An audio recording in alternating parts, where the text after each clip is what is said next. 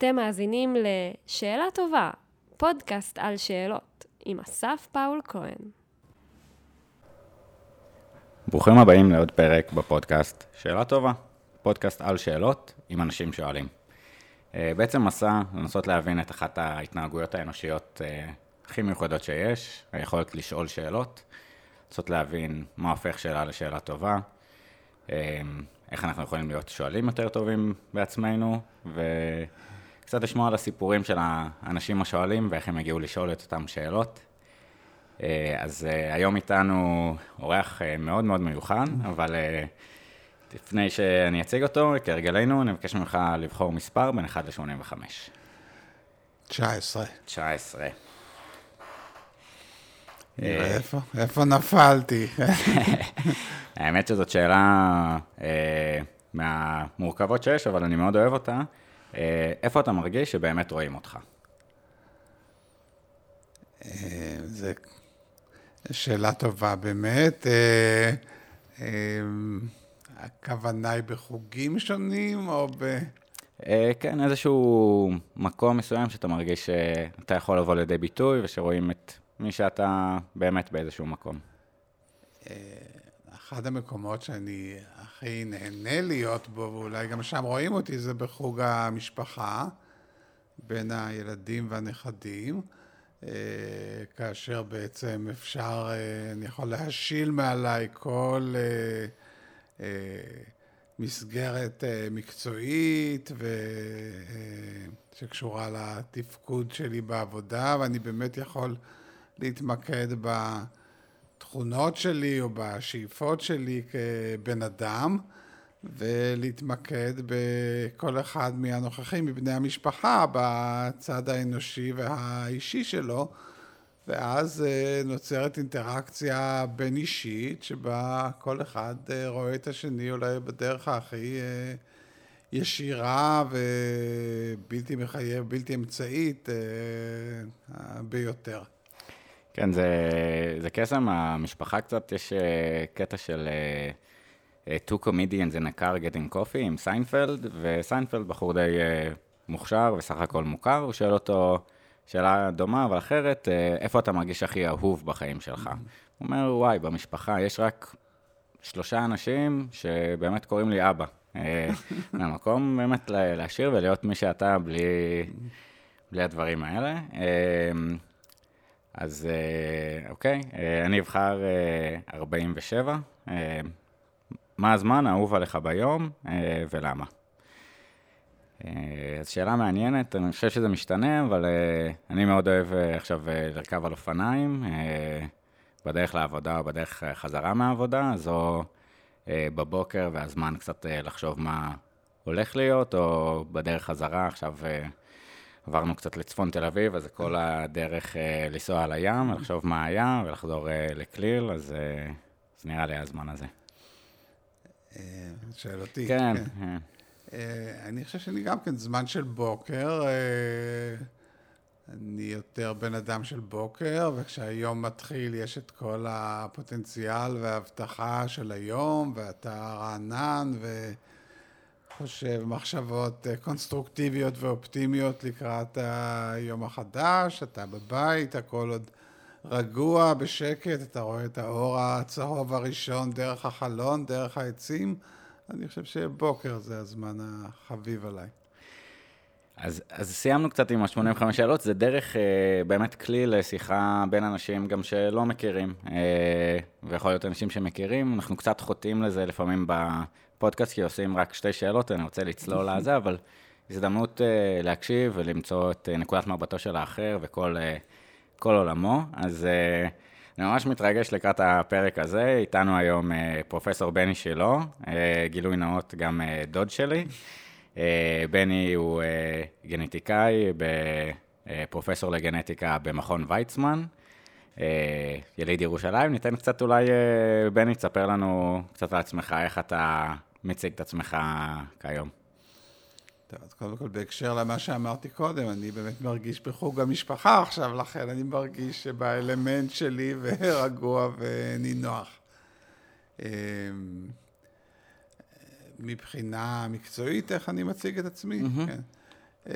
אני עכשיו סיימתי קריירה של כ-40 שנה במכון ויצמן. קריירה של בערך 50 שנה של לימודים, מחקר ובסוף עבודה כחוקר עצמאי במכון ויצמן. אני מסתכל אחורה וזו הייתה באמת תקופה נהדרת מהרבה בחינות. אולי אחד הדברים המאפיינים הוא הזכות לעבוד כל השנים עם אנשים צעירים. Mm-hmm. ולפגוש מחדש כל פעם את האמביציות ואת השאיפות של אנשים צעירים. והרבה פעמים אחד הסיפוקים הגדולים הוא באמת שהמפגש הראשוני הזה עם אמביציות צעירות שהן לפעמים קצת בוסר ולא מלוטשות ולא מהוקצעות, הוא באמת הזכות ללמד אנשים, להכשיר אותם לקראת עבודה וחיים יצירתיים בהמשך. אני חושב שזכות שנייה בדברים האלה, אנחנו בטח ניגע בזה בהמשך, הוא שבמחקר בסיסי, גם השאלות לא תמיד ברורות, ובטוח שהתשובות לא ברורות ברגע שניגשים לנושא מסוים, וככל שהשאלה פתוחה יותר וארטילאית יותר, כאשר בסופו של יום, בין אם מדובר בעבודת מאסטר או עבודת דוקטורט של סטודנט, כאשר מסתכלים אחורה ורואים שהנה הגדרנו שאלה שאפילו לא חשבנו עליה בהתחלה ומצאנו פתרון שבכלל לא חלמנו עליו, ויש לנו כאן סיפור שלם שיצרנו ביחד, זה נותן תחושת סיפוק מאוד גדולה. כן, אז מה שנקרא, העמיד תלמידים הרבה, והיכולת ללוות את הרעיונות ואת המוטיבציה, אולי diamond in the rough, כן. לתוך אותה בהירות, או כלים מתודולוגיים מחשבתיים, או טכנולוגיים, ולראות אותם ממשיכים הלאה וחוזרים כפוסט-דוקטורנטים ופרופסורים בהמשך, זה באמת זכות. נכון, בהחלט. ומה שחשוב להדגיש הוא באמת, זה דבר אולי ש... היה לי קצת פחות בתחילת הקריירה, אבל בהחלט התפתח בהמשך, הוא התחושה שכל uh, סטודנט שמגיע, uh, זה לא עוד זוג ידיים שבא לעשות איזשהו נושא שאתה רוצה, אלא השלב הראשון הוא לא רק לנסות להגדיר uh, שאלה נכונה יחד עם הסטודנט, אלא בכלל להבין מי זה הסטודנט הזה ומה האישיות שלו, ומה סוג השאלות שיכול להתאים לו. ובעצם לחבר בין שאלה ובין האישיות של הסטודנט כדי להגיע למצב שבו הוא באמת יהיה יצירתי ביותר. זה נכון גם מבחינה מחשבתית וגם יש לזה הרבה צדדים טכניים, זאת אומרת, אם זה מישהו ש... לא מסוגל לשבת הרבה שעות בחדר חשוך מול מיקרוסקופ, אז uh, לא תיתן לו עבודה מיקרוסקופית, uh, ואם זה מישהו שלא אוהב להיות הרבה שעות בחדר קור, אז לא תיתן לו עבודה ביוכימית, זה קשור גם לדברים פיזיים, אבל בייחוד לדברים קונספטואליים של איזה סוג uh, שאלות, מה צורת המחשבה של האדם, ואיך להתאים לו את השאלה המתאימה ביותר. אז, אז אנחנו ניגע, כי אני חושב שזה מדהים היכולת uh, למצוא יחד עם עוד אנשים את השאלות שבוערות בהם, ובסוף זה שעות על גבי שעות, בין אם במעבדה, או אחר כך לכתוב את המאמר, או להרהר בו, uh, שנובעות מאותה שאלה פורייה, ולמצוא ולחדד ולהגדיר אותה. אז עוד ניגע בעבודה החונכת יותר. Uh, אני זוכר uh, מאוד uh, ככה... בצורה מובהקת את החוויה של לבוא לפרס אמת אה, שזכית, ביחד אה, עם אימא, ולשבת בקהל ו- ולחשוב, וואו, איזה מסלול, אה, שבסוף היה מוצג מאוד יפה ומוסבר, התהליך הדי ברור של אותו, אותו נושא. אני רוצה לחזור אחורה, אחורה אחורה, לשלב שבו אתה מצאת את אותה שאלה שעניינה אותך, אם אתה יכול לחשוב קצת מאיפה זה השורשים שלה, ומתי היא התגבשה לכדי שאלה, ואז קצת הדרך שבה למצוא את התשובה, אבל... טוב, אני חושב בעצם אתה שואל כאן בשתי רמות, שאלה אחת זה מתי החלטתי להיות מדען, איך החלטתי להיות מדען, ואחר כך, once החלטתי להיות מדען, איך הגעתי אל השאלות כן. המתאימות. אני, אני אגיד, זה באמת מופלא, והרבה, אריסטו דיבר על חיים שראוי לחיות אותם, זה חיים uh, מלאי uh, פליאה, והיכולת להסתכל על העולם ולנסות להבין אותו, ו... לעסוק בשאלות, אה, זה לא מובן מאליו, והמסע הזה של ההבנה של השאלות, באמת מוביל לאנשים שהקדישו את חייהם באיזשהו אופן לשאלות מסוימות. אז, אז לגמרי, אה, כמה שיותר אחורה, ההתחלה של סקרנות על העולם ורצון לשאול שאלות, קצת אה, מבית הורים, כן. אז טוב, אני, למזלי, גדלתי בבית של מדענים, כפי שאתה יודע. יאללה. אה, אבא שלי, פרופסור משה שילה, היה אה, מיקרוביולוג באוניברסיטה העברית בירושלים, והקים אה, שטח שנקרא אקולוגיה מיקרוביאלית, ואימא שלי הייתה בוטנאית שעבדה גם כן במיקרוביולוגיה. ומגיל צעיר נחשפנו, בייחוד מצד אבא שלי, תשוקה עצומה שיש לו לעבודה, לעובדה שהעבודה היא בעצם התחביב שלו, זה דבר שהוא חושב עליו אה, כל הזמן ב...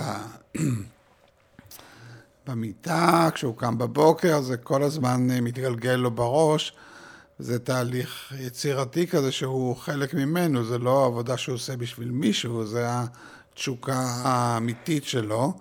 אה, לגלות דברים, לעשות דברים חשובים ולעשות אותם בקונטקסט שיתרום לא רק למדע, אלא במקרה שלו להקים מחלקה שלמה באוניברסיטה העברית, אה, לעזור לבנות את האוניברסיטה העברית בשלבים הראשונים שלה, זאת אומרת שילוב של אה, ציונות ומדע, וגם המדע שלו עסק הרבה בחיידקים שחיים במקומות אקזוטיים, ובארץ אה, לא חסרים כאלה, ים המלח,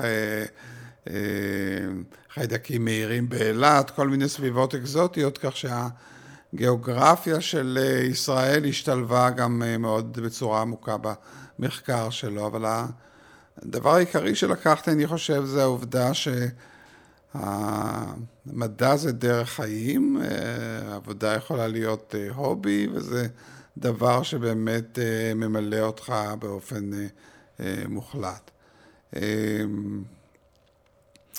אה, ומצד שני, זאת אומרת, אה, ייאמר לזכות ההורים שלי שלא לחצו עלינו ללכת לשום כיוון מסוים, ואני הלכתי לכיוונים שרציתי מתוך בחירה, לא מתוך שום לחץ ולא כדי לספק אף אחד, ומצד שני, כנראה ש...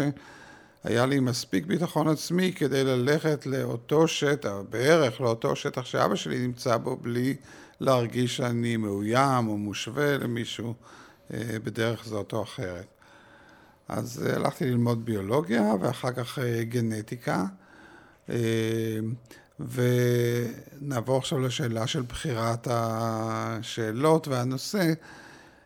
יש בעצם בכל נושא, אבל אם נחשוב על הביולוגיה, יש בעצם טווח עצום של סקלות בסוג השאלות שאפשר לשאול. זאת אומרת, זה יכול להתחיל באטומים, שיש אנשים שמעניין אותם איך המבנה המולקולרי של אטום המימן והפחמן מאפשר לשתי המולקולות האלה להתחבר אה, ביחד, ועד דרך... אה, מבחנות ותאים ויצורי מודל עד אה, בני אדם, עד שאלות ששואלים למה יש מחלות מסוג מסוים בבני אדם או מה הפיזיולוגיה של בני אדם.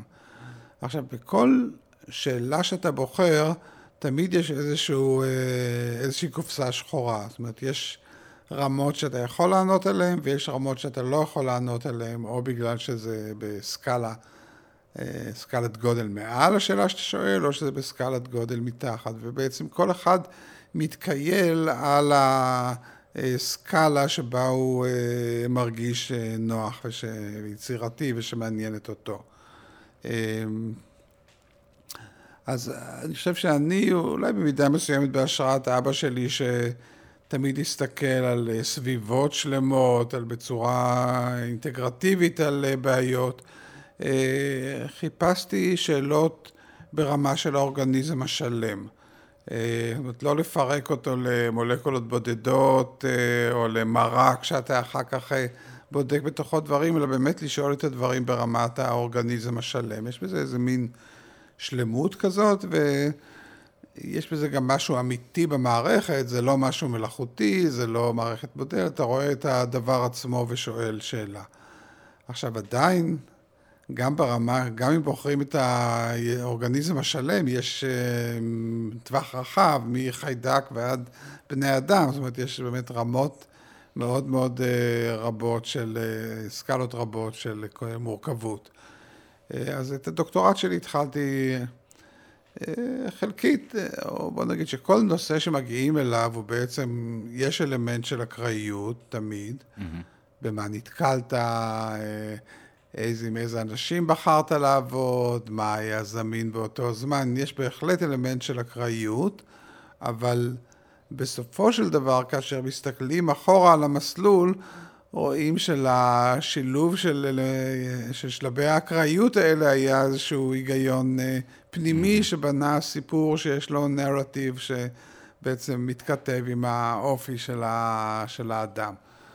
אז עשיתי את הדוקטורט על שמרים, על גנטיקה של שמרים, ולמדתי דרך זה את הכוח של אה, אה, גישות גנטיות ומניפולציות גנטיות כדי להבין תהליכים אה, ביולוגיים מורכבים יותר. ואז נסעתי לארה"ב, ל-MIT, לפוסט-דוקטורט, ובאמת פגשתי באופן, עוד פעם, מקרי, אבל... זה, אה, זה אולי הגורל, באמת אדם מופלא בשם בוב ויינברג, שהיה דוגמה של נגיד במקום שעשיתי את הפוסט-דוקטורט, אז היה משרד על יד משרד, דיוויד בולטימור קיבל פרס נובל בגיל 35, הוא היה כבר בן 45 כשאני הגעתי לשם, אדם מושלם, כן, הוא מבריק וחכם ומושלם, ואתה יודע שאתה בחיים לא תהיה כמוהו, ו... אה, אבל זה לא מוציא ממך את הכי טוב. ועל ידו היה את בוב, ששיחק קצת תמיד משחק מין אה, נעבך כזה, זה, לא נעבך בכלל, כן? אבל אה, פתאום זה מוציא ממך את, את המקסימום שזה יכול להוציא ממך באמת. אז אני חושב שמאוד חשוב לא להיות over כריזמטי ו over זה, אלא... יש כאילו משהו ב-understanding, של כאילו להבין, שמילולית זה כזה להיות ב-understanding, לעמוד מתחת, לא לחשוב שאתה יותר... חשבתי על ה-understanding, שאתה עומד במקום אה, נמוך. כן, כאילו... אבל ל-understanding, איך זה מסביר את המילה? זה לא כל כך מסביר. אה, כדי להבין באמת, אתה לא צריך אה, להיות אפילו לא בשיח, אה, בטח שאתה מסביר למישהו או מרצה לו את זה החדש, יכול להיות שיפלו לך אסימונים, אבל זה לא במקום לומד, מקום מלמד, ולפעמים גם בשיח באותו סקאלה, אז אתה גם, אה, אבל מצד שני ככה, והנה אני יודע כאן, וכאילו, רק תן קומה, אני באתי ללמוד, אז קצת המקום הפחות. לא, זה, זה מאוד חשוב, זאת אומרת, דיברנו קודם על האינטראקציה עם סטודנט, שבהתחלה אתה מביא את הבעיה באמת, אבל המקום שאתה רוצה להגיע אליו הכי מהר שאפשר מבחינת ההרגשה הנוחה שלי, זה מצב שבו אנחנו באותו לבל, זה המצב הנוח לי, לא המצב שאני יודע הכל ואני לך לעשות ואל תבלבל לי את המוח וכל זה. והשלב הנוסף, שהוא כאילו עוד יותר מאתגר, הוא הכי טוב שאתה זה, זה שהוא ילמד אותך, כאילו נכון. וואו, איך... אה, נכון. בזמנו, כשפגשתי אותו חוקר צעיר, היום הוא חוקר מאוד אה, אה, מבוסס ומרשים בשטח של חקר הסרטן, והוא הציע לי שאלה מאוד מאוד אמביציוזית, שאולי אם הייתי פחות תמים ויותר אה, מחושב, לא הייתי מעז לגשת אליה, אבל השאלה והאדם שבו את ליבי, והאתגר שהוא הציג היה למצוא שיטה לזהות בפעם הראשונה גנים שגורמים לסרטן בבני אדם ובעכברים. ובאמת אה, פיתחנו אה, שיטה שמאפשרת אה, לזהות ובהמשך לבודד גנים בודדים שגורמים לסרטן בבני אדם ובעכברים ולהתחיל לחקור אותם. זו הייתה באמת תקופה מאוד חלוצית ומאוד מרגשת.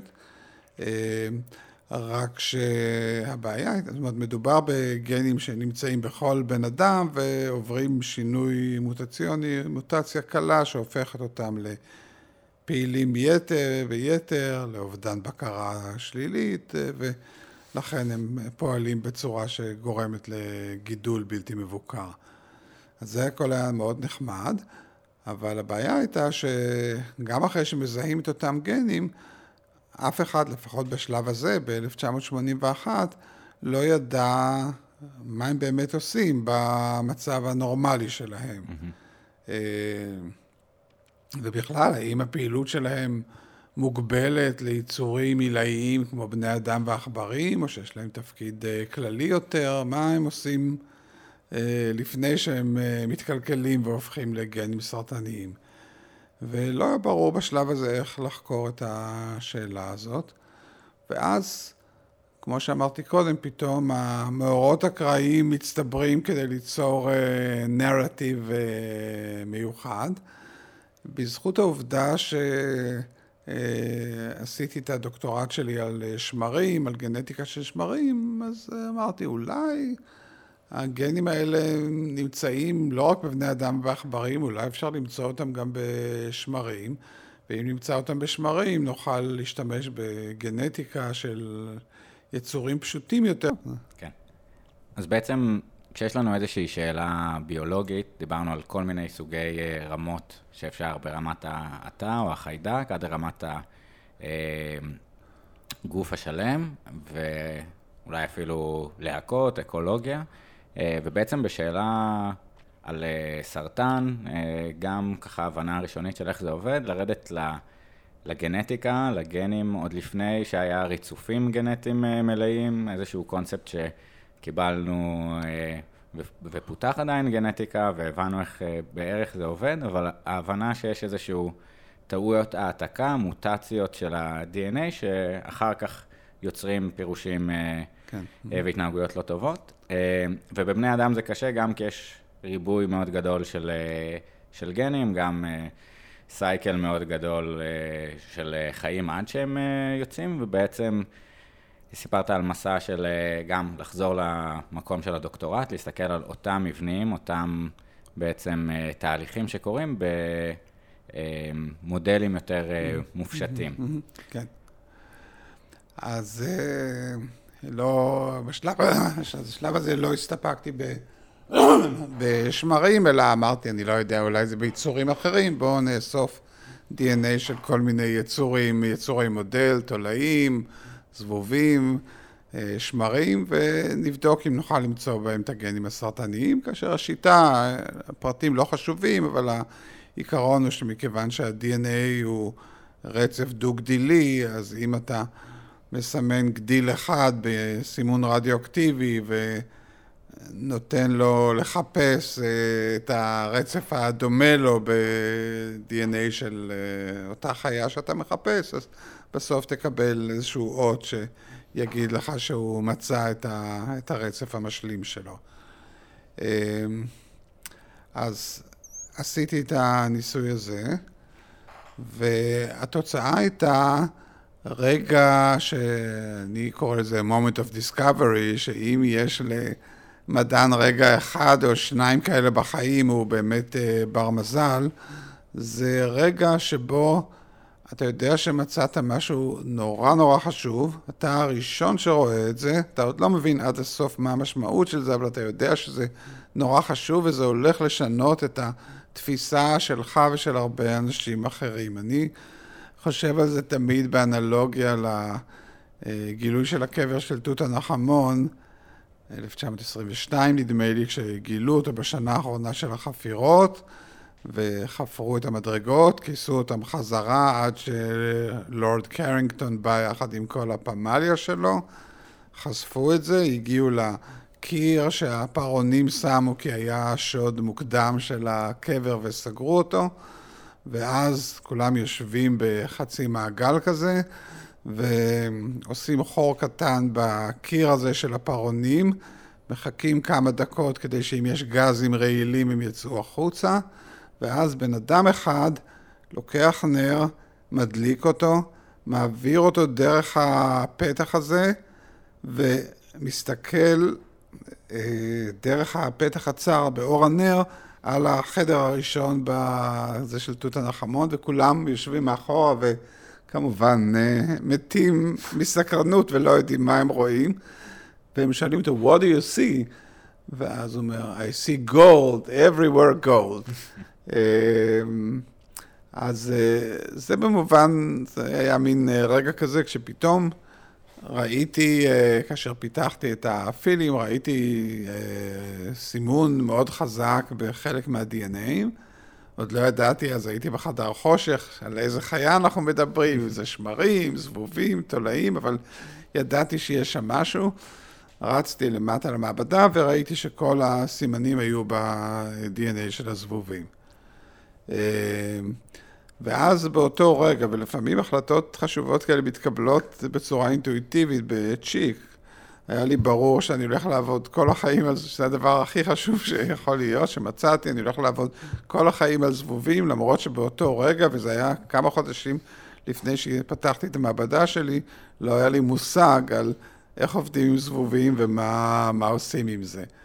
אבל אה, באתי הביתה וראיתי לאשתי את הסימנים האלה, אמרתי, את רואה את הפסים האלה? כל פס כזה זה עבודת חיים למעבדה שלמה. מטורף. אמ, אז באמת הייתה הרגשה של פוטנציאל עצום משתי סיבות. האחת היא שפתאום הבנו שבאמת הגנים האלה שגורמים לסרטן בבני אדם הם משהו הרבה יותר...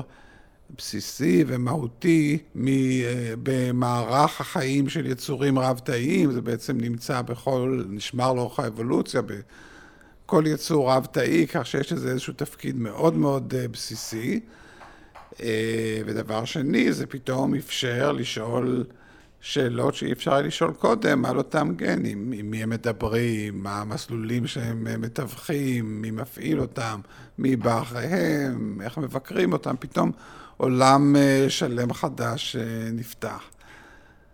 כן, הרגע הזה של הגילוי, הדיסקאברי הזה של אני לא יודע בדיוק מה אני רואה, אבל יש פה אנומליה של מה שרציתי, אז, אז, אז יש בו איזשהו קסם, אה, ואני גם ככה עם צמרמורות שאתה מספר את זה, ואני חושב שמה שיפה בזה זה, זה גם המסלול הארוך שצריך לעבור לפני. זאת אומרת, כן. אה, שהייה בתחומים ולעשות דוקטורט ופוסט-דוקטורט כדי גם להבין מה אתה רואה וגם אה, להצליח אחר כך אה, להוליד מתוך כן. אותו מאורע את השאלות, כן. את השאלות הנכונות. מה שחשוב לציין באמת, זאת אומרת, יש הרבה רגעים קטנים כאלה שאתה מוצא משהו שהוא חדד, הוא חשוב בקונטקסט של אותו רגע, הוא לא חשוב ברמה כזאת, אבל יש הרבה רגעים קטנים כאלה של גילוי, אבל... Uh, הגילויים המשמעותיים, אם יש לך מזל, זה פעם, פעמיים בחיים אה, קורה לך. אה, הדרך, כמו שציינת, היא ארוכה באמת, אבל מעבר לזה שהיא ארוכה, אני חושב שמה שחשוב להדגיש, בייחוד במדע בסיסי, זה שה... אבל זה נכון לאומנות וזה נכון להרבה שטחים אחרים, שהמצב התמידי שנמצאים בו הוא מצב של אי-ודאות. כי אם אתה נמצא במצב של ודאות, אתה לא עושה משהו מעניין. אה, אם אתה שואל, זאת אומרת, זה דברים חשובים, להיות מהנדס שמתכנן גשר זה מאוד חשוב, אבל אתה יודע מה השאלה, אתה יודע איך תעשה את זה, פחות או יותר, אתה צריך לחשב כמה ברגים צריך וכמה ברזלים. כאן אתה נמצא בחוסר ודאות בהרבה רמות, זאת אומרת, ברמה של אה, האם בכלל שאלת את השאלה הנכונה. האם היא מעניינת, האם היא מספיק ייחודית כך שלא אלף אנשים אחרים שואלים אותה לפחות בדרך שבה אתה שואל אותה.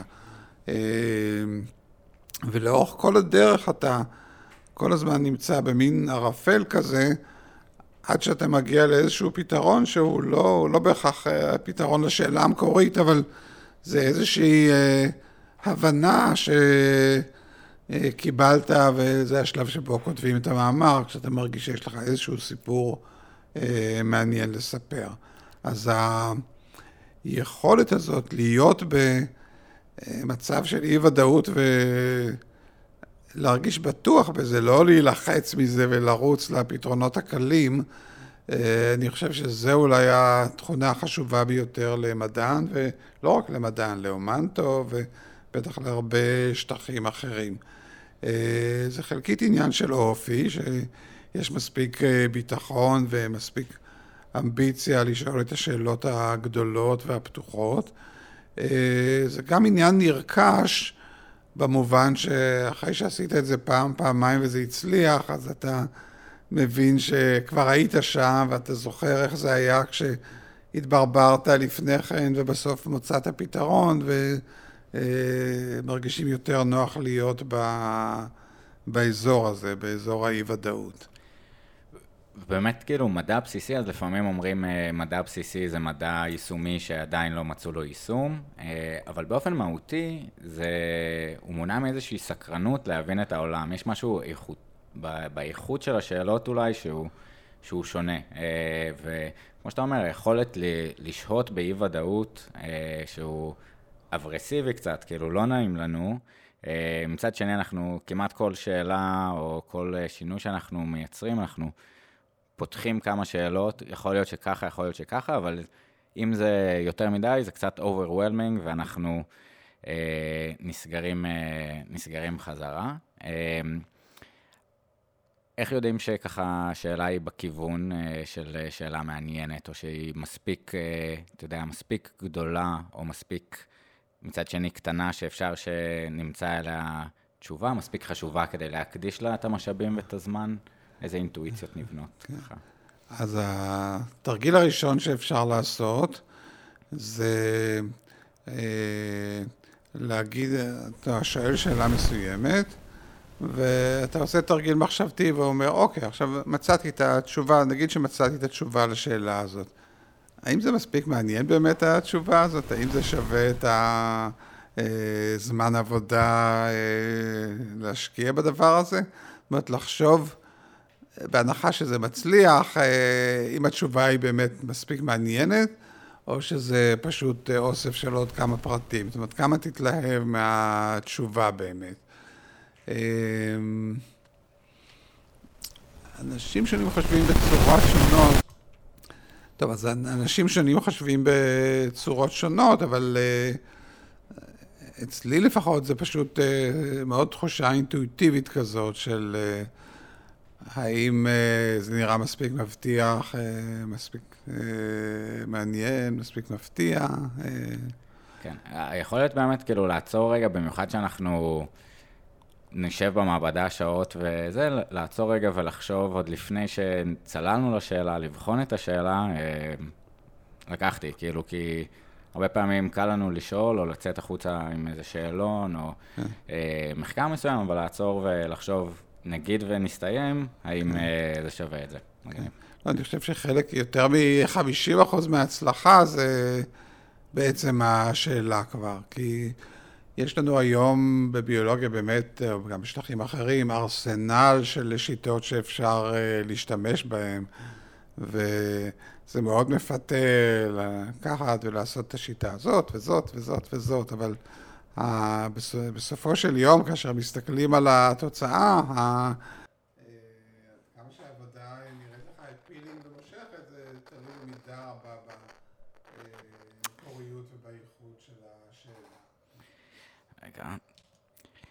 אז באמת במדע, הרבה פעמים החידושים, ויש מקום לחידושים האלה, זה בכלים. יש לנו מיקרוסקופ חדש שיכול אה, לעשות את הפלורנס... אה, פלור... אה? פלורסנציה. פלורסנציה, או איזשהו יכולת לעשות ריצוף גנטי שבאמת לא יכולנו, וזה פותח לנו את היכולת לענות על שאלות חדשות. אם אתה מסתכל ככה לאחור, גם עם שותפים, חוקרים עמיתים או סטודנטים, ש... באמת היכולת של לנסח את השאלה מחדש פתחה כיוון מחשבה חדש בביולוגיה. איזה שאלות או אנשים אתה נזכר בהם שהשאלות שלהם היו שונות? זו שאלה מאוד רלוונטית לשטח שלי, שנקרא ביולוגיה התפתחותית, שאולי קשור באמת לאחד השטחים, אחד הכיוונים הכי מעניינים בביולוגיה, של איך נוצר עובר ואיך הוא מתפתח, ואיך הרקמות נוצרות בצורה כל כך מדויקת, מאיפה באות ההוראות וכולי.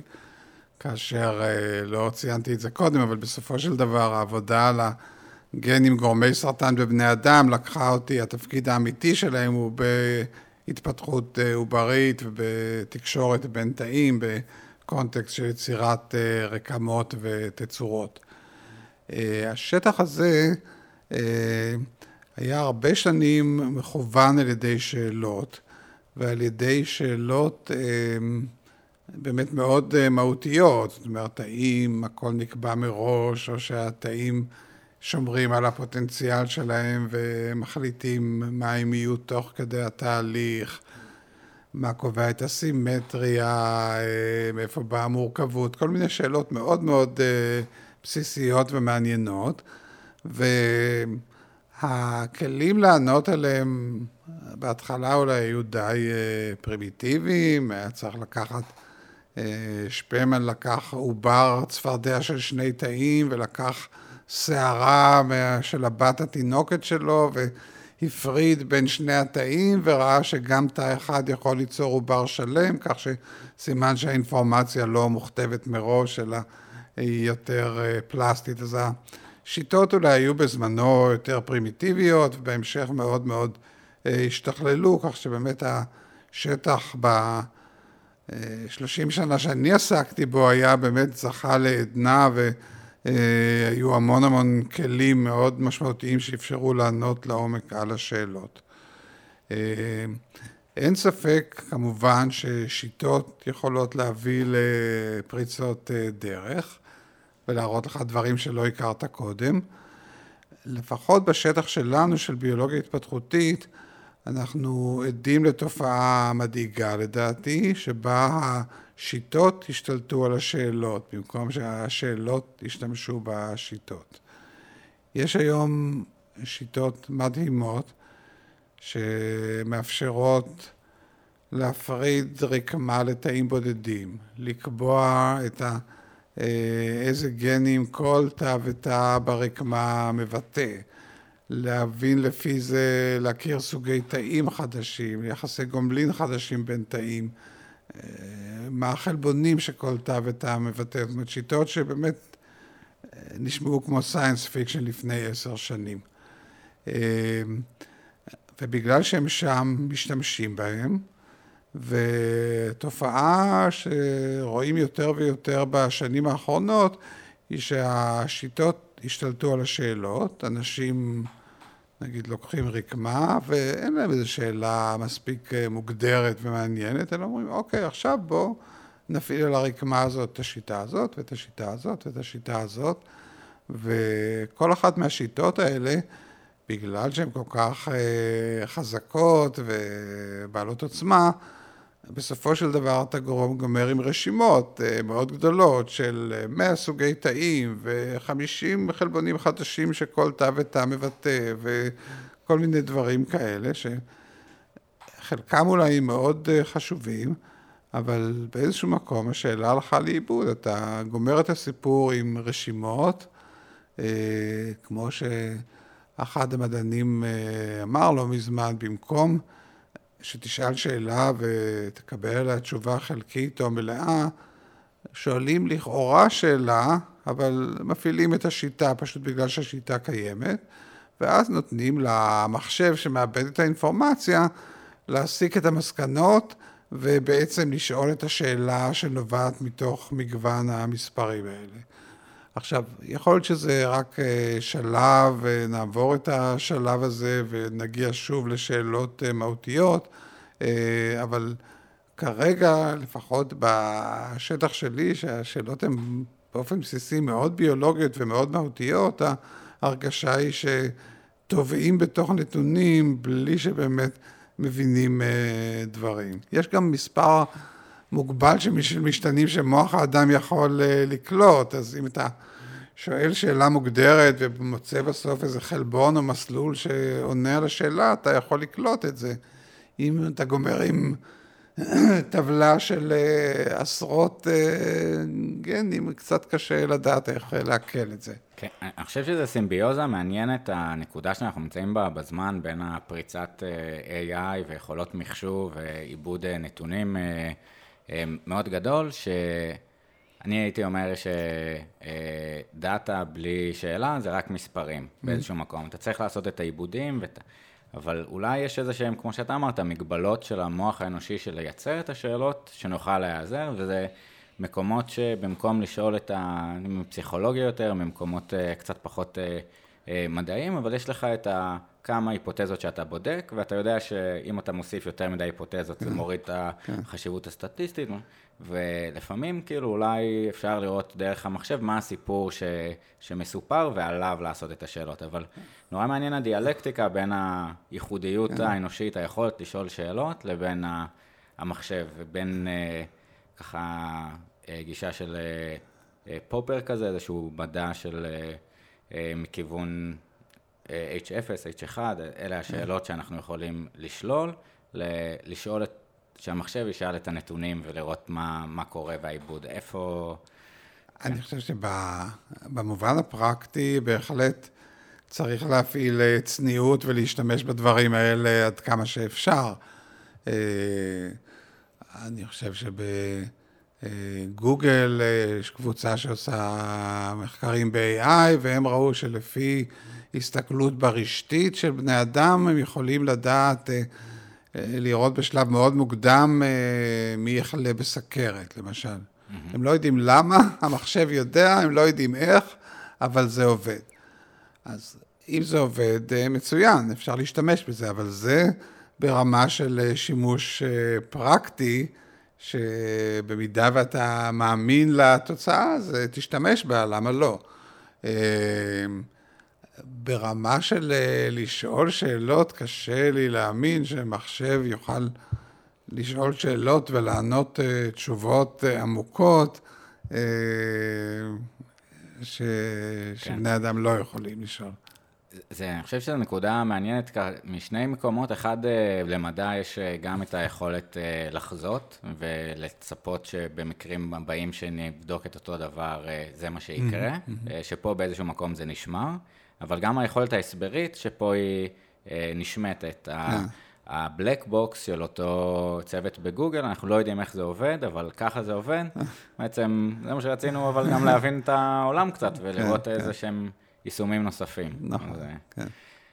אמ, אז, אז נחזור אולי קצת באמת לאותם מפגשים עם סטודנטים חדשים, מפגש ראשוני, ולנסות להבין את ה...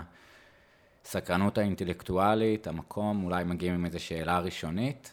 אמ, אז כמו אולי ניקח את, ה, אמ, את האנלוגיה של אה, אבולוציה התפתחותית, אה, איך השאלה בעצם מתפתחת, איזה נוטריאנטים היא צריכה או הכוונות, אה, אפשר לקחת אולי איזשהו, אפילו דוגמה של שאלה של סטודנט ו, ותהליך מחקר, כי זה דיאלקטיקה שוב, יש פה גם עניין, כמו שאמרת, של אקראיות, אתה הגעת למנחה, אולי כי חשבת שיש איזשהו אה, חיבור מסוים או הנושא, או בכלל רצית לגור ברחובות וכך כן. יצא.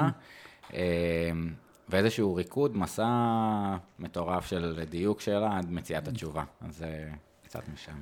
אז יש באמת שתי גישות שאני חושב שאני נוקט באחת מהן. אה, גישה אחת אומרת, הסטודנט יבוא, אני מדבר על רמה של סטודנט, לא של פוסט-דוק, שהוא מנוסה לסטודנט, שזה פרויקט המחקר הראשון שלו. Mm-hmm.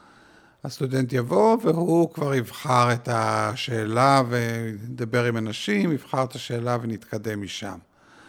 אה, בעיניי זו גישה לא נכונה, כי אה, אם בחירת השאלה היא הדבר החשוב ביותר, אה, זה שם את הסטודנט המתחיל במקום לא הוגן בעצם, שאין לו עוד את הכלים לבחור את השאלה, לדעת מה אפשרי ומה לא אפשרי. זה מוריד אחריות מהמנחה. אני חושב לגבי סטודנט מתחיל, בין אם זה מאסטר ובין אם זה דוקטורט, האחריות של הצגת השאלה או השאלות האפשריות היא על המנחה. כי זה משהו שנובע מתוך מערכת שהמנחה עובד עליה, יש לו יותר ניסיון בזה, והסטודנט צריך להחליט אם השאלה מוצאת חן בעיניו, והדיון ביניהם יכול להיות אחר כך על הדרך שבה מתקיפים את אותה שאלה. באופן אידיאלי, נגיד בעבודת דוקטורט, אם חושבים על שתי פאזות, אז הפאזה הראשונה היא פאזה שבו המנחה הציג שאלה או שאלות אפשריות ופותרים את אחת השאלות האלה, מפרסמים מאמר ונשאר מספיק זמן, ואז הסטודנט כבר מספיק בשל כדי לבוא עם שאלה משלו שקשורה לאותה מערכת ולהתקדם לפאזה הבאה. אבל זה, אני חושב שזה ממש לא הוגן לדרוש מהסטודנט לבוא עם השאלה הראשונה. כן, אני, אני זוכר את זה מה, קצת מהכיוון שלי הפחות אה, אה, ארוך באקדמיה, אבל אה, בתוכנית של הישיר לדוקטורט, בהתחלה איזשהו כיוון של גם אמרתי, ישיר לדוקטורט, אני עוד לא יודע מה זה פסיכולוגיה חברתית, כן, ארגונית, כן. ואתה כבר צריך לחדש ולמצוא איזושהי כן. שאלה חדשה, איפה אתה בכלל מוצא אותה, או מבין שזה מספיק מעניין. אה, באיזשהו שלב אה, עליתי על עניין של אה, ניהול של צוותים מרחוק, ואמרתי, טוב, זה לא מספיק מעניין, כמה חברות הייטק שעובדות בזום, או איזה משהו לימים, היה קצת איזה מהפכת קורונה, וזה הפך להיות קצת יותר מעניין, אבל התנהגות של אנשים... איך הם תופסים אדם במרחק וניהול צוותים מבוזרים בחו"ל. אמרתי, טוב, רלוונטי לכמה אנשים, בוא נמצא משהו יותר, יותר רלוונטי, אבל בדיוק. טעית, כן. בדיוק. אבל, אבל בסוף, כאילו, אני חושב שהשלב החשוב, אה, אז אוקיי, עוד חוב שאנחנו חייבים על השאלות ששואלים את המחשבים. משפט יפה של פיקאסו, של What good are computers? They only give answers. Mm. אז באמת, הייחודיות האנושית באה להכווין את המערכת הזאת ולהבין את הסקרנות ואת הדחיפה של הידע האנושי. זאת אומרת, זה, יש לפעמים שאלות שהן שאלות עומק, שהן חשובות לכל חברה, איך אנחנו, איך נכון שנחיה, מה עלינו לקוות, מהו צדק, שאלות שטוב שנדון בהן, או 85 כן. שאלות שכביכול הן לכל בן אדם ומייצרים איזשהו. אבל יש משהו בשאלות שהן גם לפעמים חדשות, או שמצליחות לדחוף את הידע האנושי, ו... והן אה, מאוד מיוחדות. אז אני אשאל קצת, כאילו, אני חושב שהפאזה השנייה היא, היא הכי מעניינת בעצם, כי אתה צריך, כמו שאמרת, את הוודאות קצת בתוך חוסר הוודאות, אחד של זה בערך הפרוצדורה. אוקיי, עברנו את זה פעם אחת, בואו נראה אם זו שאלה אחרת. אה, ושתיים, הכרת השדה, אה, מה חדש ומה מעניין, ומתוך זה... מה פרקטי לפרק הזמן שמדברים עליו, כן. זה מאוד חשוב. איך, איך, אה, אולי ניגע באמת במקום הזה, האם היו שאלות שצריך קצת לקצץ את הכנפיים שלהם, או למסגר אותם אה, אה, לאותו דוקטורט, לאותו דוק אה, פוסט דוקטורט, כי זה, אתה שואל פה על עולם ומלואו, או... כן.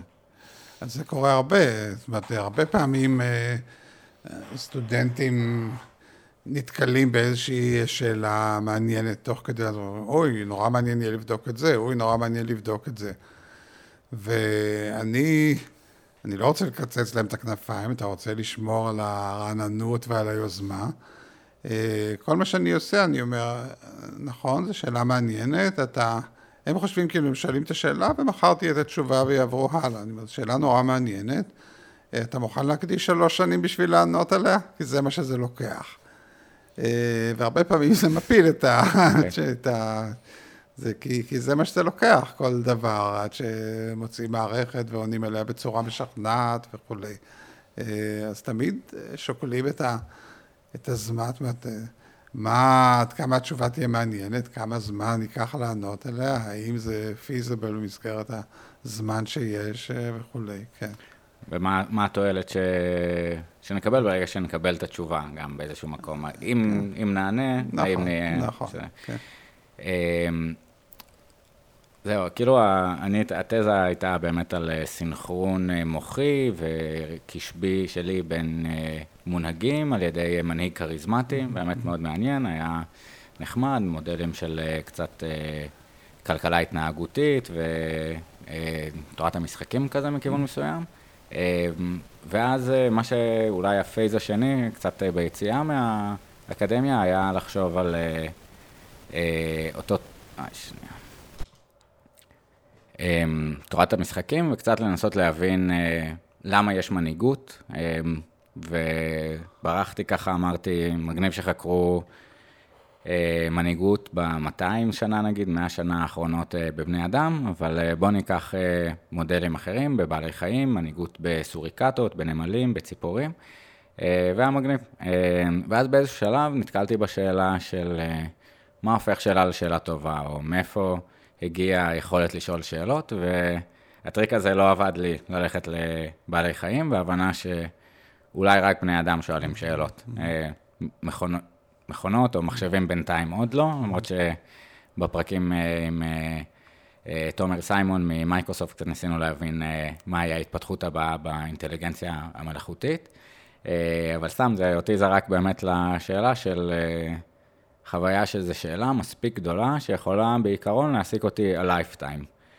איך אה, המנוע הקוגניטיבי האנושי הוא שונה, mm-hmm. אה, לאפשר שאלת שאלות. Mm-hmm. מה, מה היה אותו מקום? אה, נשאלת השאלה אם יש לי כוח עכשיו אה, להמשיך אה, במסע הזה עד, אה, עד שנמצא תשובה, אבל אני חושב ש, שגם השהות ב...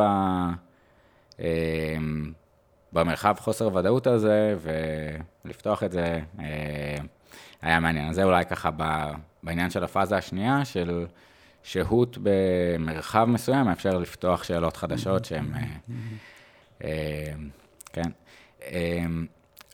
בין אם הייתי שואל ככה מכיוון של איזה שאלות גדולות בביולוגיה היית רוצה לראות את הפתרון שלהם אה, בימינו, או מהם השאלות הגדולות שאנחנו עדיין לא יודעים?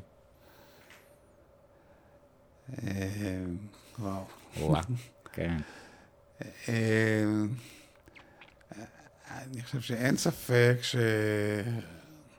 שאם מסתכלים בצורה הרחוקה והאבסטרקטית ביותר, אז חלק גדול מהשאלות האלה נוגעות לנוירוביולוגיה, חקר המוח, זיכרון, למידה וכולי. אה, כשדיברנו קודם על הסקלות השונות, אני תמיד התרחקתי מהנושאים האלה, כי זו הייתה סקאלה עם יותר מדי אה, קופסאות שחורות בשבילי ויותר מדי אבסטרקציה ולא מספיק אה, קונקרטית. אז אין ספק שבתחום הזה יהיו, אני מקווה, תשובות גדולות וחשובות בעתיד. בתחום שיותר קרוב אליי, אנחנו אה, אחרי מהפכה שבה ניתן היום לרצף את ה-DNA של כל אדם בסכום של אה, כמה מאות אה, דולרים. וההקבלה היא, אם חושבים על הריצוף הראשון שעלה נדמה לי שלושה ביליון והיום זה עולה איזה 200-300 דולר, זה כמו לקנות היום מטוס 787 אה, ב-100 דולר או משהו כזה, או בפחות אולי. אה, אז זה אפשרי, אפשר לקבל את הרצף של כל אחד ואחד מאיתנו.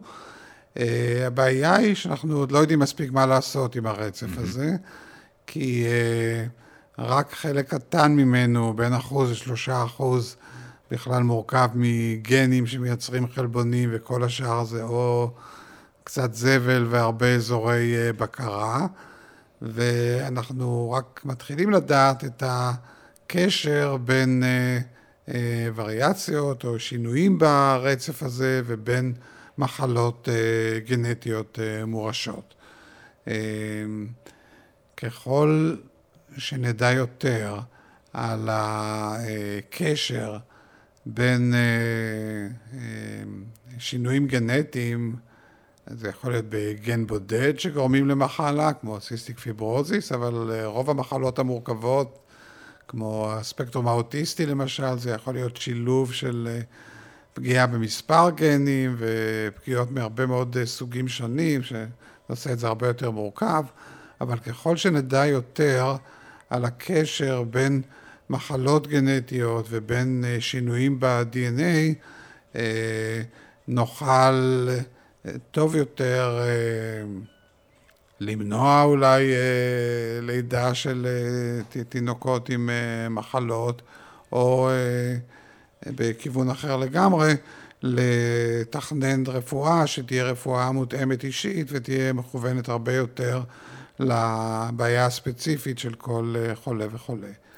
בכיוון הזה גם אה, כיוונים מאוד אה, חשובים ומעניינים שיש, זה שניתן היום בזכות היכולת לקחת תאים ולעשות להם דיפרנציאציה, בעצם לגדל עברונים קטנים מהתאים שלנו. Mm-hmm. יכול להיות מעיים, ריאות, כל מיני עברונים קטנים.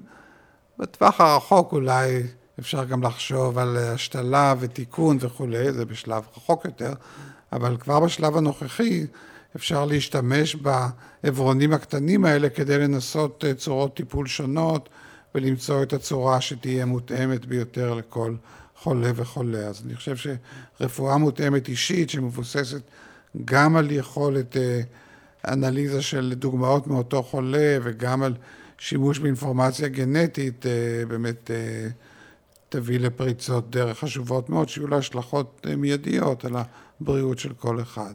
שזה באמת, הפריצת דרך הזאת היא גם התאפשרה בעזרת הטכנולוגיה, וגרג ונטור, והיכולת לרצף ולדעת את הדברים, ואחר כך יש חוק של טרנזיסטורים וצ'יפים שהופכים ליותר זול, אז על אותו כן. עיקרון הזה. אה, אבל בעצם השינוי הוא קצת אה, שינוי שאלה, זאת אומרת, אם הרפואה עד כה אמרה, ככה אנחנו יודעים שסטטיסטית זה עובד אצל כולם. שוב, גם אם הטעיה אפילו אה, מגדרית, והרבה מהתרופות הן מתאימות לגברים ולא לנשים. ואם אנחנו רוצים ככה רגרסיה מהממוצע, ניקח את הממוצע, יהיה לנו הכי פחות סטיות, אבל בהגדרה נטעה, ולהגיד, אוקיי, בואו נסתכל על הבן אדם הספציפי הזה, מה, מה המרכיבים ש... שעוזרים לו. שוב, זה כמו אותו תהליך של הריצוף הגנטי, ברגע שיהיה לנו את הספר, נוכל כן. לקרוא בו ויהיה כן. הכל טוב, אז כן. יש עדיין אה, עוד כמה שאלות שהשאירו אה, הלאה. אמ, ובוא נשאל קצת, בני, מעבר אה, למדע ולזובי דרסופולה, אתה צלם בחסד ואומן, ואולי כמה ככה סיפורים, משפטים על. הקורסים האינטרדיסציפלינריים אה, שעשית, כן.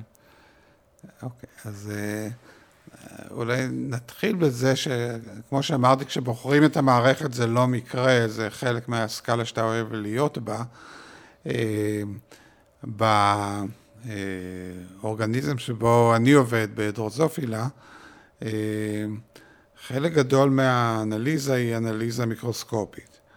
זאת אומרת, אנחנו יכולים אה, ליצור מוטציות, לסמן תאים, לעקוב אחרי תהליכים בזמן אמיתי, לראות רקמות נוצרות, לראות תאים נודדים. מטורף. וזה מאוד, יש לזה הרבה כוחות, זאת אומרת, כוח אחד הוא שאתה מסתכל על החיה השלמה, אין חוכמות, זאת אומרת, אם יש לך איזו היפותזה ופגעת באיזה גן, אתה רואה את התוצאה, או שאתה רואה אותה או שאתה לא רואה אותה, אבל זו ההוכחה הסופית.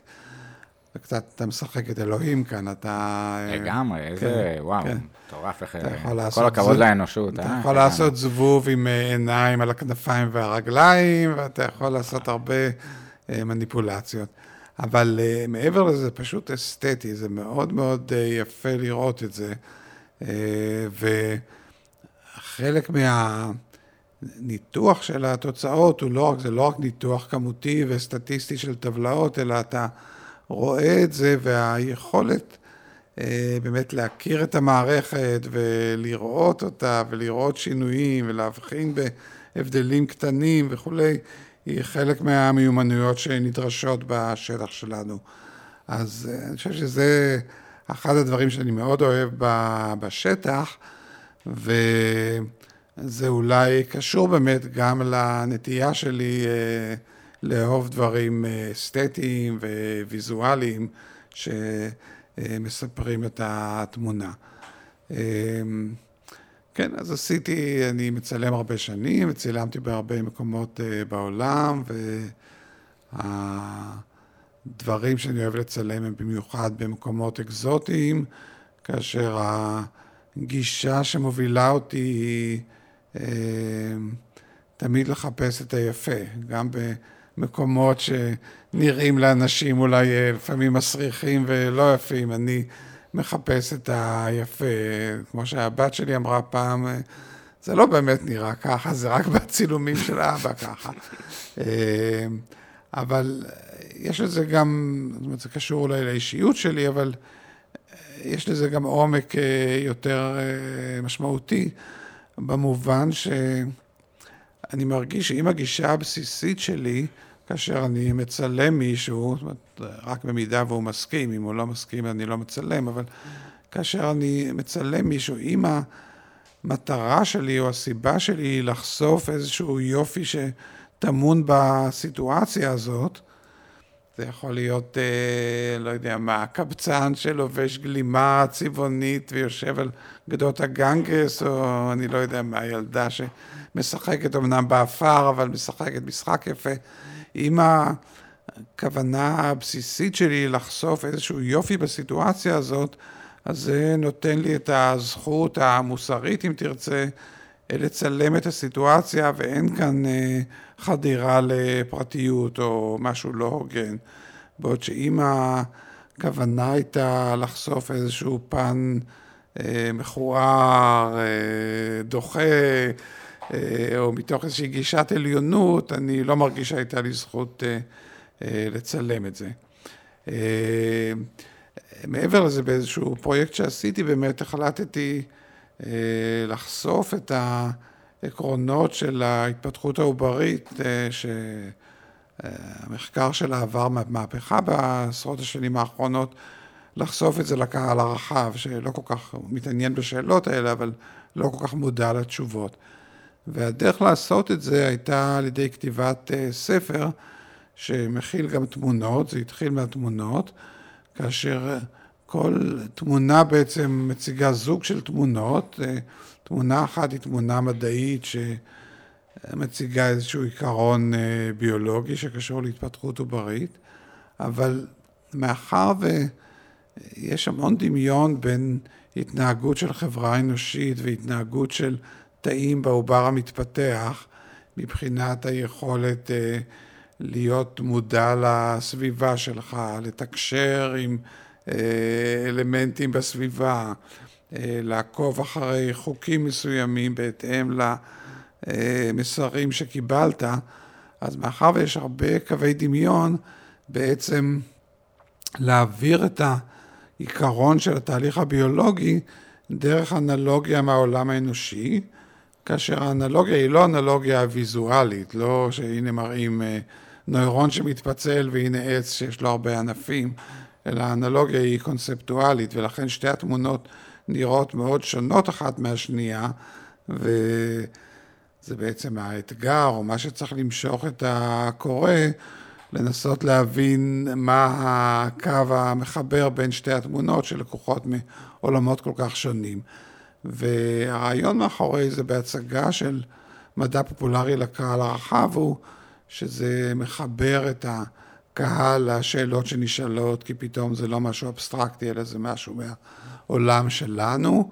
אה, זה הופך את זה לפשוט ונגיש, וגם ברמה של הרצאה מדעית, פופולרית, אם אתה מאבד את הקהל שלך באמצע הדרך, אז איבדת אותם כאן. וכאן, אם כל פרק בסיפור מכיל מין אנלוגיה כזאת, אז גם אם איבדת אותם בפרק אחד, הם יחזרו אליך בפרק הבא. והדרך שראיתי שהגישה הזאת מצליחה היא כאשר בעקבות הרצאה או אה, תערוכה שהייתה, אנשים באו אליי עם דוגמאות נוספות שלהם לתהליכים שניסיתי להציג. מדהים, אני, מעניין אותי גם אם בתהליך של הנגשת הידע אה, המדעי הפופולרי, אה, זה אפשר לך להבין אה, חלק מהמושגים או התהליכים בצורה יותר בהירה? כאילו, יש לפעמים את המשפט של פיינמן, של אתה מבין משהו באמת, אם אתה יכול להסביר אותו לילד בכיתה כן, ב'. כן, כן, אם אתה יכול, אתה מבין משהו, אם אתה יכול לבנות אותו, יש לו כן. כל מיני, כן. במידה רבה כן, כי ה... יש אנלוגיה נחמדה שאחד המדענים הבריטים הראה, יש אה, סדרה של ציורים של פיקאסו של שור, שמתחילה מהמדויק ביותר, עם הכי הרבה פרטים, ונגמרת בשור בשלושה קווים.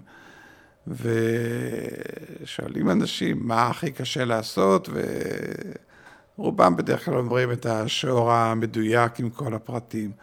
והתשובה היא בדיוק הפוכה, זאת אומרת, אתה, בשביל להיות מסוגל לצייר שור בשלושה קווים, אתה צריך באמת להבין מה המהות של הדבר הזה. אה, אז מבחינה זאת, הפרויקט והכתיבה של הספר בעצם גרמו לי לעבור תהליך אה, דומה. זאת אומרת, לקחת את השטח שאני עוסק בו, ולחשוב עכשיו, אוקיי, מה עשרת העקרונות הכי חשובים שיש, איך אני מפשט אותם, איך אני אה, באמת stripping it down to the basics, אה, לדברים שיהיו באמת הכי נכונים והכי אה, מדויקים.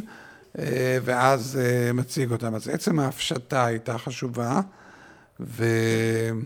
ואחר כך, בתהליך של יצירת האנלוגיה הצילומית, הרעיון היה לא לעבור, להגיד, אוקיי, בוא, יש לי כאן אלף צילומים, בוא נראה באיזה אני יכול להשתמש לפרויקט, אלא לחשוב, אוקיי, עכשיו יש לי את העיקרון הזה שאני רוצה להעביר, מה הדוגמה הכי רלוונטית והכי מעניינת שיכולה להיות, ואז ללכת ולצלם אותה, גם אם זה לא יהיה הצילום הכי יפה שצילמתי בחיים. אמ, ועוד שאלה שככה הסתתרה לי בתהליך הזה, אני חושב שיש משהו בעבודה מדעית אה, שהוא גם קצת אה, נהיה אחרי האסתטי. יש משהו בין אם במתמטיקה של משפטים שאתה פשוט אומר, וואו, זה יפה, וגם בביולוגיה, בטח DNA ולראות אה, את הדו-גדילי. מהחוויה שלך, אולי היו שם בעצם גם עוד מדענים שעשו תהליך דומה על העשייה שלהם בהקשר הזה. איפה אתה רואה את החיבורים האסתטיים בשאלות המדעיות או בעשייה המדעית? אמ, אני חושב שהיופי בסוג המערכות ש, שאנחנו עובדים עליהן, אה, שהן מספיק מורכבות, אבל מצד שני מאוד אה, נגישות, הוא שיש יותר מדרך אחת אה, לפתור את השאלה. אה, זאת אומרת, הפתרון הוא לא רק טכני, אלא הוא באמת קשור לאישיות ולדרך היצירתית שניגשים לפתור את זה. ולכן פחות נלחצים כאשר אתה שומע שמדענים אחרים עובדים על אותו דבר. כי אתה יודע שהם יגיעו אולי לתשובה אחרת, או יגיעו לתשובה בדרך אחרת. זה יותר מלחיץ שיש מתחרים שהם מדענים גרועים, שיפרסמו תשובה לא נכונה, שאחר כך תצטרך uh, להילחם בה, מאשר לדעת שאנשים טובים עובדים על אותה שאלה וניגשים אליה בדרך שהיא אולי uh, משלימה, שהיא תואמת את האישיות uh, שלהם. אז בעיניי מערכת שאפשר לגשת אליה בגישות שונות, והגישה שאתה בוחר במידה רבה מבטאת את האישיות שלך, אה, מייצגת מצב מאוד יצירתי, באמת, שהוא לא, לא רק טכני, אלא באמת יש בו הרבה עניין יצירתי ואישי שקשור לא, לאופי ולדרך שלך. אה, אז, אז באמת ככה, להתחיל לקראת סיום, יש, אה, אתמול היה יום הולדת של ויסלבה שימברובסקה, יש לה שיר נורא יפה של הדברים, הוא מתחיל ב"הדברים הגיעו לידי כך", אני יושבת ככה פה אה, מתחת לאיזשהו ספסל, ולא קרה היום איזשהו משהו יותר מדי גדול, נשים את זה, אבל מכיוון שאני פה, הייתי צריכה להגיע אה, ממקום כלשהו, ולפני כן גם, אה, וככה כל התגלגלות הדברים, עד שהגיע ליום הכביכול יומיומי הזה. אז כאן במכון ויצמן, השיחה הזאת, שוב, היינו צריכים להגיע איזשהו מקום קודם, וקצת פתחנו על החלוץ 38 ועל פרופסור משה שילה ודוקטור מרים שלו, כפרה עליהם. אה, אבל אני חושב שיש משהו אה, מטריף בחשיבה הביולוגית על הדברים הגיעו לידי כך לגמרי. זאת אומרת, אה, מה היו כל מערכת אה, הזמנים שהובילו את אותם אה, מרק אה, מהים לצאת החוצה, עוד לפני שהיו זבובים, ובסוף זבובים ובעלי חיים ובני אדם שאמרו, אוי, מעניין איך ה... האם יהיה ביטוי בסרטן, בזב... מטורף, כאילו שהדברים הגיעו לידי כך שבאמת נולדו שאלות לעולם ושיש יצור שחוקר אותם ומנסה להבין אותם. אז את פיקאסו הזכרנו כמה פעמים באופן מפתיע בפרק הזה, ו... ניקח את האנלוגיה של אותו שור, אז דיברנו על המון uh, סוגי שאלות ספציפיות במדע ובמסע שלך.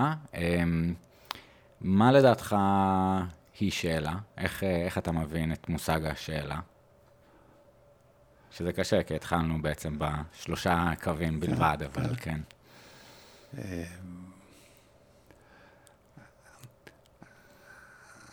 אני חושב, אולי ננסה לענות את זה דרך סוג אה, איך אני מגדיר שאלה שקשורה לעולם של המחקר הבסיסי, שזה העולם שבו אנחנו חיים. אה, אז האנשים שעוסקים במחקר בסיסי וחושבים על שאלה, השימושים שיצאו ממש לא מעניינים, הם לא מהווים בכלל חלק ממערך השיקולים. אה, ושאלה היא משהו שילמד אותנו אה, אה, משהו בסיסי וחדש, מהותי, שלא ידענו קודם, וככל שהוא יהיה מהותי יותר, ההשלכות שלו והרוחב שלו יהיו אה, גדולים יותר, וזה בעצם ה... קנה המידה העיקרי לעוצמה של השאלה שאני אשאל, עד כמה היא תהיה מעניינת ורחבה. עכשיו, זה סובייקטיבי לגמרי, זה יכול להיות מעניין לחלק מהאנשים, כמו יצירת אומנות טובה, ולא מעניין לאנשים אחרים, זה יכול להשפיע על מעט אנשים, זה יכול להשפיע על הרבה אנשים. בסופו של דבר זאת אה, שאלה שלכאורה מעניינת אותי, אבל התקווה היא תמיד שהיא תהיה מספיק גדולה ורחבה כדי שהיא אה, תפנה לקשת רחבה של אנשים ותשנה במובן זה או אחר את הדרך שבה הם חושבים על העולם. אז, אז זה קצת ענית מה שנקרא, יש אה, לפעמים ב... אה, שמישהו שואל שאלה, וכשזו שאלה טובה זה כשאתה יודע את התשובה, שאלה מצוינת זה שיש לך שקף על זה. אז, אז באמת השאלה הבאה הייתה, מה הופך שאלה לשאלה טובה? אה, אני חושב שבאיזשהו מקום ענינו על זה, אה, שאלה שהיא מספיק מעניינת, שבתקווה יהיה לה, תעניין עוד אנשים, ושתוליד אולי עוד שאלות אחרות, נכון. לא חייב שיהיה לה יישומים, אנחנו אומרים במדע הבסיסי. אה, ונחזור אחורה לשאלה, ואני אקשה קצת. מה זאת שאלה? כאילו, התנהגות אנושית, אוכל, אנחנו מכירים, גם זבובים אוכלים. רבייה, גם יש אצל אה, זבובים. תקשורת, גם אצל אה, חיידקים מהירים וגם אצל זבובים. גם... מה זאת שאלה לדעתך? מה זה הדבר הזה? שאלה זה חיפוש אחרי הלא נודע.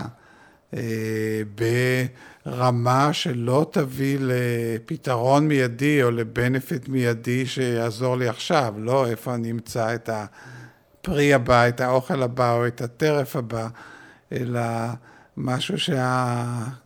כמו שאמרנו קודם, שהיישום לא חשוב בעצם, זאת אומרת שהבנפיט לא חשוב. אה, אני שואל מתוך אה, סקרנות, מה זה בעצם סקרנות? זה רצון לדעת משהו שלא ידעתי קודם ושלא בהכרח הביא לי תועלת אה, מוחשית.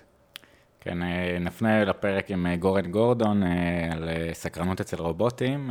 באמת המוטיבציה ללמוד משהו חדש והפעילות היוצאת מזה. כן.